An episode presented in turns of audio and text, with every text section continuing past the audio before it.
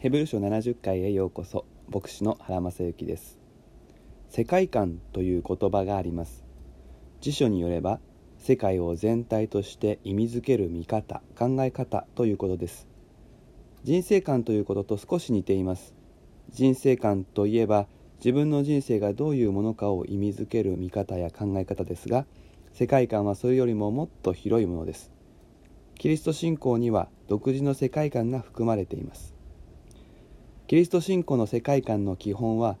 この世界は創造されたものという理解です。そして基本的にこの世界は良いと評価されているということも大切です。一人の良い神様が作られたからです。これとは異なる世界観はいくらもあります。進化論的な世界観は世界は偶発的に生まれたものという理解です。そこには良し悪しはありません。あるとすれば今あるものとこれから生き残るものが良いものなのです。ちなみに科学としての進化論と世界観としての進化論はイコールではありません。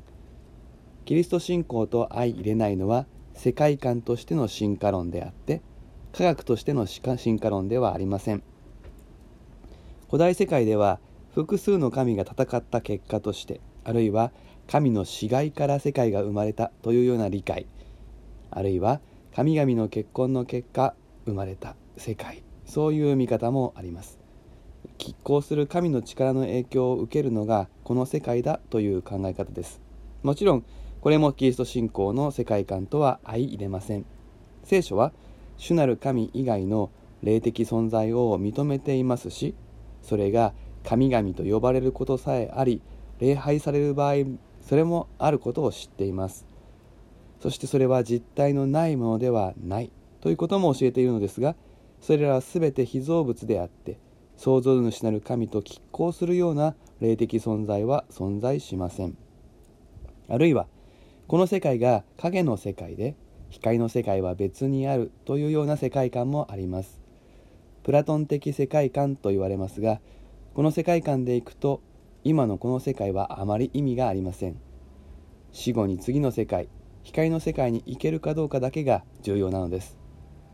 これは教会の歴史の中でしばしば入り込んできた世界観なので気をつけないとキリスト信仰の世界観を歪めることになります。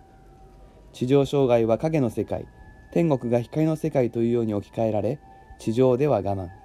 天国で全て報われるからというような世界観をキリスト信仰の世界観だと勘違いしてしまうことがありますしかしこれはキリスト信仰の世界観ではありませんなぜなら創造された世界を影といい人間を最も良い場所ではなくていまいちの場所に創造したとすることは神様の愛や正しさと調和しないからです。けれどもその世界観ありきで聖書を読むとそういうふうにも読めてしまうところが怖いところです。今日の箇所などもそのような箇所の代表例だと言えるでしょう。これらの人たちは皆信仰の人として死にました。約束のものを手に入れることはありませんでしたがはるか遠くにそれを見て喜び迎え地上では旅人であり気流者であることを告白していました。約束のものそれは天国にあるのでそこに行くまでは試練と忍耐の連続。そんな風にこの場所を理解してしまうことが多いかもしれません。しかし約束のものというのは文脈から言ってアブラハムに約束された土地のことでありその場所で他国人のような肩身の狭い苦労の多い生活ではなくて自分のものとしてのびのび自由に生きるということを意味しています今苦労の多いこの場所が勝手知ったる。故郷のように一番リラックスできるふるさとのようになる。これを待ち望んでいたのですはるか遠くに見る。とか旅人という表現は時間的な概念を地理的な概念に置き換えている。のです例えて言えばすごろくの人生ゲームのような感覚です。私たちも別に引っ越しをしていなくても時間が進んで自分の人生が前に進むとか人生の一コマとかコマを進めるというような表現をいたします。ここでヘブル人への手紙の著者が用いているのもそういうことです。どこか別のところに行くのではなくて神様が置いてくださった場所導いてくださった場所この世界で私たちは約束を待つのです。そしてその約束の時の到来が寿命よりも後になるとしてもそれは問題にはならないのです。なぜなら復活の希望があるからです。復活の時私たちは天からこの世界に帰ってきますがそこはふるさとになります。単なるノスタルジーではなくて一番リラックスできて一番自分らしくそして愛する神様を誰の目を気にすることなく賛美し喜ぶことができる。そういう場所になる。最も安全な場所になる。そういうことです。もし彼らが思っていたのが出てきたふるさとだったら帰る機会はあったでしょうと言っていますね。アブラハムの物理的なふるさと故郷はカルデアのウルでした。そこに行けば馴染みの人たちに囲まれることはあったでしょうがそこは偶像礼拝の場所バビロンです。神様と出会った人にとってはこの世界は生きにくさを大なり小なり抱えることになります。どこにも居場所がないような感覚になることさえあります。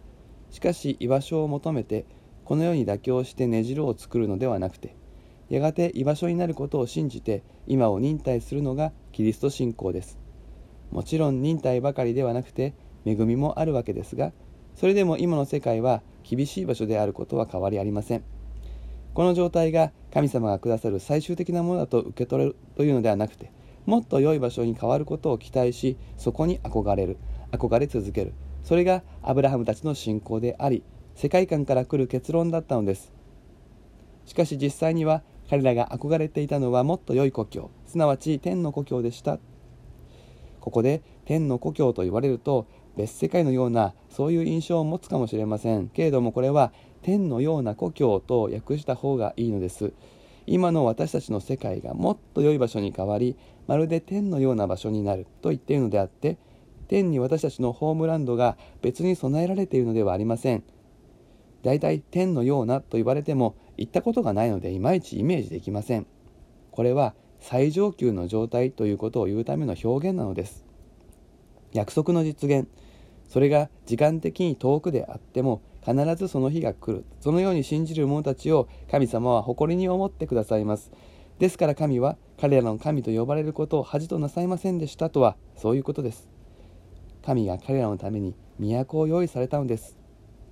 これは私たちの歴史ではまだ実現していないことですが神様にとってはすでに出来上がっている未来の表現。都というのは神が中心におられ人間が悪いものから守られてあらゆる良いものを楽しんでいる状態ということの象徴です。それはエデンの園が回復したような状況に似ていますがそれ以上のことです。園ではなく都というのですからおそらく人間の作り出した良いものを神様が喜んで用いてくださることも含まれていると考えられますそしておそらくこの都は罪の害を受けることなく絶えることなく発展していくことになるでしょうそこを私たちは天国と呼ぶかもしれませんし呼んでもよいのですがそれはどこか遠い世界にあるのではなくていつの日かここに来るものなのだということが重要なことですそしてこの世界観に立つ時に私たちに求められるのはアブラハムたちと同じように信仰の目によってはるか遠くにそれを見て喜び迎えることです。喜び迎えるとは優しく言えばワクワクすることです。この府中が天のようなふるさとに変わる日が来る。このことを憧れこのことをイメージしてワクワクすること。それこそが私たちが今という時を旅人気流者として生きることなのです。このワクワクが実際の生活の中で起こる困難において忍耐する力を生み出し支えてくれるのです。52回目は以上です。それではまたお耳にかかりましょう。